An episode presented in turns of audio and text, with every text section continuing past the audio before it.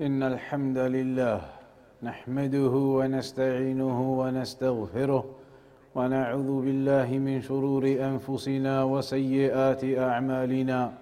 من يهديه الله فلا مضل له ومن يضلل فلا هادي له.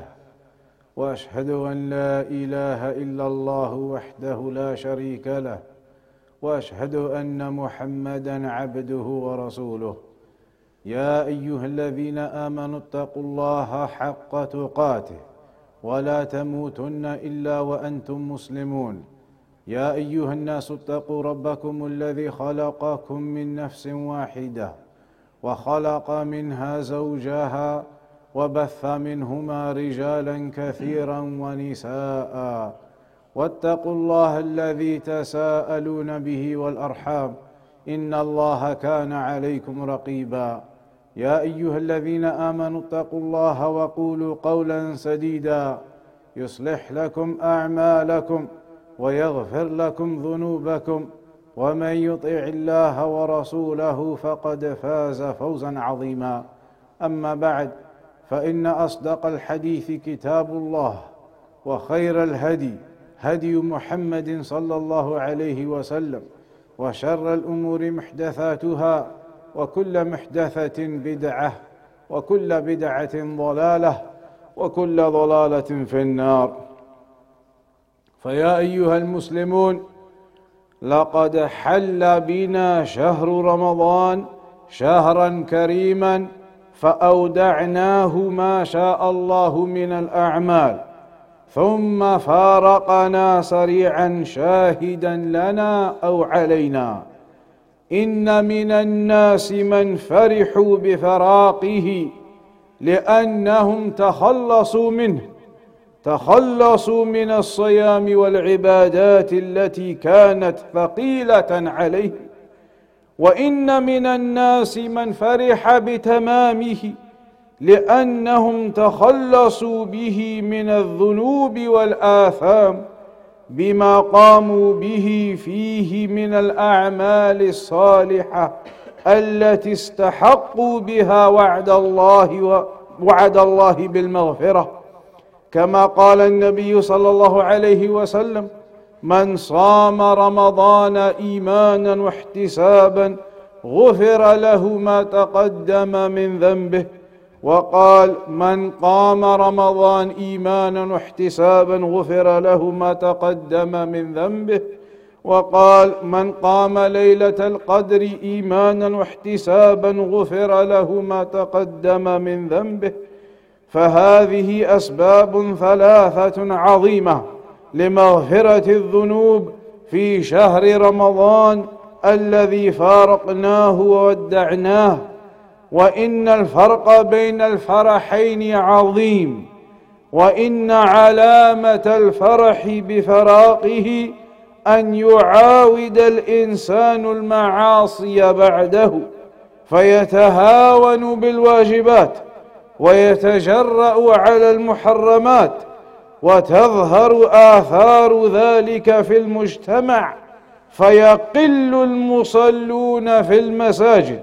وينقصون نقصا عظيما ملحوظا ومن, ومن ضيع صلاته فهو لما سواها أضيع لأن الصلاة تنهى عن الفحشاء والمنكر وإن المعاصي بعد الطاعات ربما تحيط بها وتكون أكثر منها وأعظم فلا يكون للعامل سوى التعب. قال بعض السلف ثواب الحسنة الحسنة بعدها فمن عمل حسنة ثم أتبعها بحسنة كان ذلك علامة على قبول الحسنة الأولى. كما أن من عمل حسنة ثم أتبعها بسيئة كان ذلك علامة على رد الحسنة وعدم قبولها. يقول الله عز وجل فإن تولوا فاعلم أنما يريد الله أن يصيبهم ببعض ذنوبهم. أيها الإخوة أتظنون أن مواسم الخير إذا انتهت؟ فقد انقضى عمل المؤمن. إن هذا الظن ظن لا أساس له من الصحة. إن عمل المؤمن لا ينقضي بانقضاء مواسم العمل. إن عمل المؤمن عمل دائب دائم لا ينقضي إلا بالموت.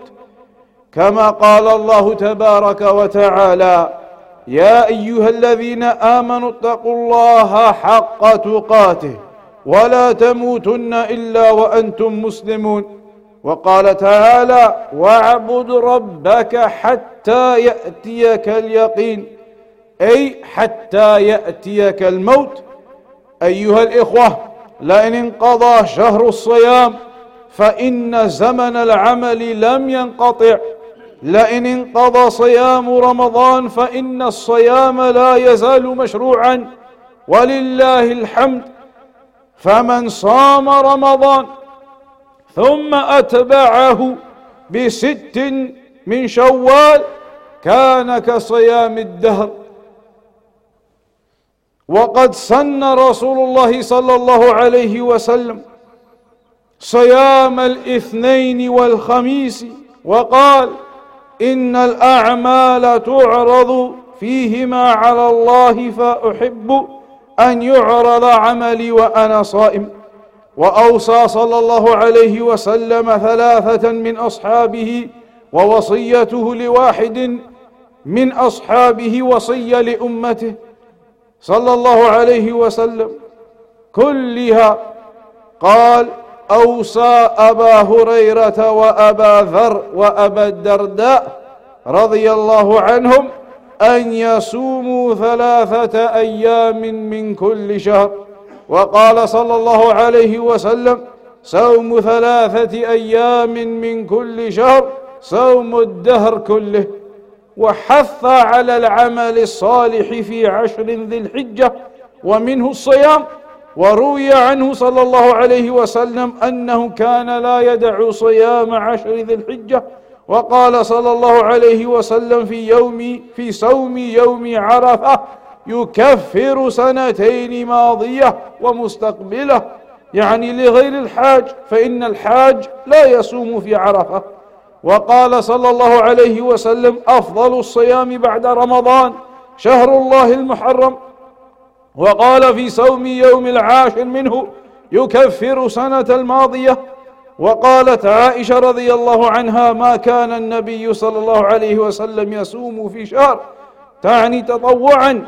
ما كان يصوم في شعبان كان يصومه إلا قليلا. أيها الإخوة هذه أيام يشرع فيها الصيام. إذا فالتعبد لله بالصيام لم ينقطع. ولله الحمد على طول السنة.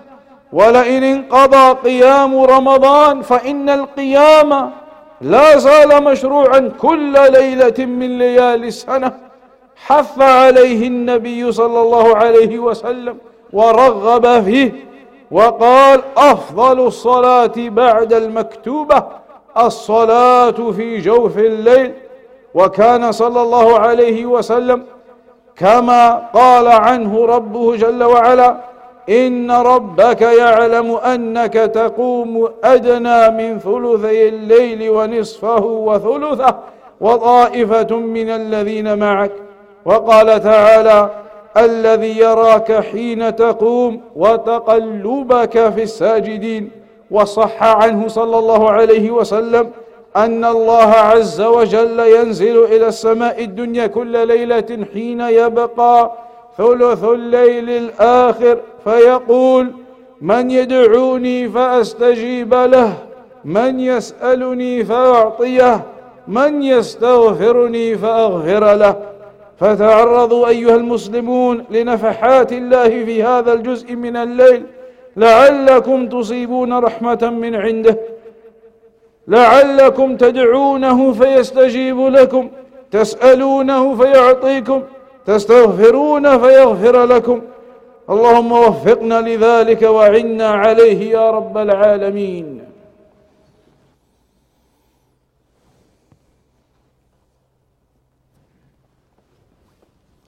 الحمد لله رب العالمين والصلاة والسلام على أشرف الأنبياء والمرسلين نبينا محمد وعلى آله وصحبه أجمعين. فيا عباد الله It is important for us to realize that just because Ramadan has come to an end, it does not mean that our worship comes to an end. Just because Ramadan has finished, it does not mean that fasting has finished. Just because Ramadan has finished, it does not mean the night prayer has finished. The actions of worship they continue, and the servant continues in his ibadah, in his obedience to Allah subhanahu wa ta'ala even if Ramadan has come to an end, it is a great mistake that some believers, some Muslims, they think that the only time you fast in the whole year is Ramadan. And it is a great mistake that some Muslims think that the only time you pray Taraweeh, the night prayer, Qiyamul Layl, is in Ramadan. And it is a great mistake that some Muslims think the only time you pick up the Quran to read it is in Ramadan. Ramadan has come to an end, but worship has not come to an end. There are many other times of the year that the Prophet ﷺ encouraged us to carry on fasting. Even now, straight after Ramadan, there is a hadith where the Prophet ﷺ mentioned that the one who fasts Ramadan من صام رمضان ثم أتبعه بست من شوال Whoever finishes Ramadan makes up any days you have left as well, and then fasts another six days from this month of Shawwal right now, then it will be like the reward you have of fasting the whole year. Six days from this month of Shawwal after you have finished all of the days of Ramadan, any days you have left to make up six more days in this month and it is like the reward of fasting a whole year and then there are many other days. The Prophet ﷺ taught us in the Sunnah fasting on Mondays and Thursdays of every week.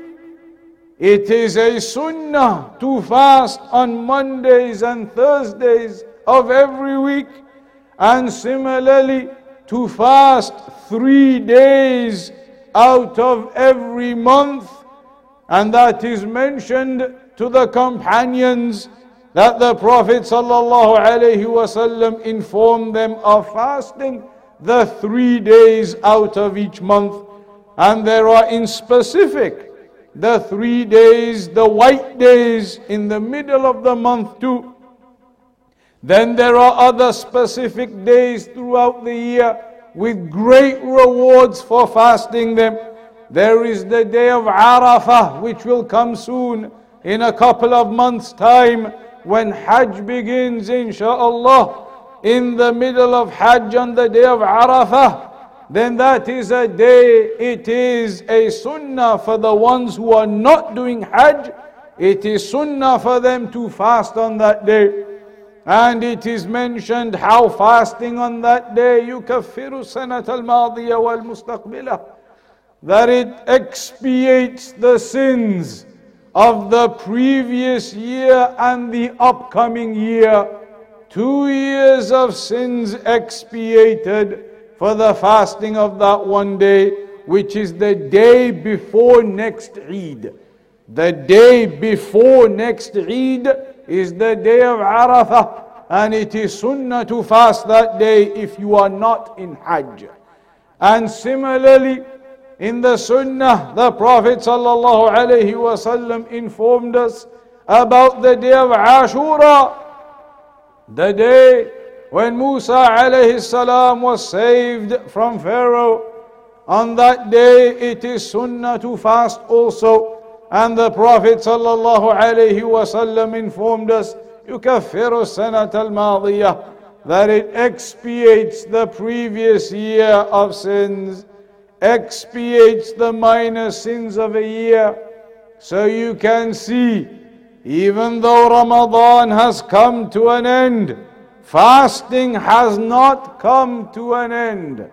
Fasting continues throughout the year, and there are many times in the Sunnah, like we've seen right there, that you are supposed to fast for great rewards throughout the year. Similarly, you prayed the Taraweeh, the Qiyamul Layl, the night prayer during Ramadan, but do not think that is specific to Ramadan. The night prayer, it can be prayed throughout the year, any night of the year. The last third of the night, especially when the Sunnah it tells us that Allah subhanahu wa ta'ala descends to the lowest heaven in the last third of the night and then says, Who is asking me and I will give him who is making dua and I will answer him? Who is seeking forgiveness and I will forgive him? That is a virtuous time, the last third of the night before Fajr. And it is sunnah for a person to pray, whether at that time or any time after Isha, the night prayer throughout the year. It is not something only for Ramadan. So the believer should realize, even though Ramadan has come to an end, fasting has not come to an end, the night prayer has not come to an end. The only difference is in Ramadan, the night prayer is done together in jama'ah in the masjid. And for the rest of the year, you can pray yourselves in your homes. It is not done in the jama'ah in the masjid. But you pray and it continues and the reward is there and the sunnah encourages it. Similarly with the Quran, do not put the Quran away onto the shelf and not touch it till next Ramadan. The Quran is not only for Ramadan, and this is another mistake that some Muslims they fall into, thinking that Ramadan is the only time they are going to read the Quran. The Quran the words of Allah subhanahu wa ta'ala. It is the revelation from Allah with guidance in it for the believers. So do not abandon the Quran. Now that you have this momentum from Ramadan and you feel the increase in your iman and the increase in your piety and taqwa, then continue with that momentum and that increase and strength in your worship and ibadah after Ramadan because the sign that a believer has had a successful Ramadan is that you carry on with righteous actions afterwards. But the sign that you have not had a very successful Ramadan is that now after Ramadan you go back to exactly what you were doing before. Go back to exactly what you were before. No worship, no Quran. Going back to the sins and the wrongs that you were doing before Ramadan, then that is a sign that you were not very successful in Ramadan. But the sign of success in Ramadan is that now you do not go back to the sins you were doing before. And you do not go back to the wrongs you were doing before. So we ask Allah subhanahu wa ta'ala to make us firm in our iman and to not return back to sins or wrongs that we were upon before and to continue in increasing in our iman and persist upon our worship that we had started and increased on in Ramadan. وصلى الله على نبينا محمد أقم الصلاة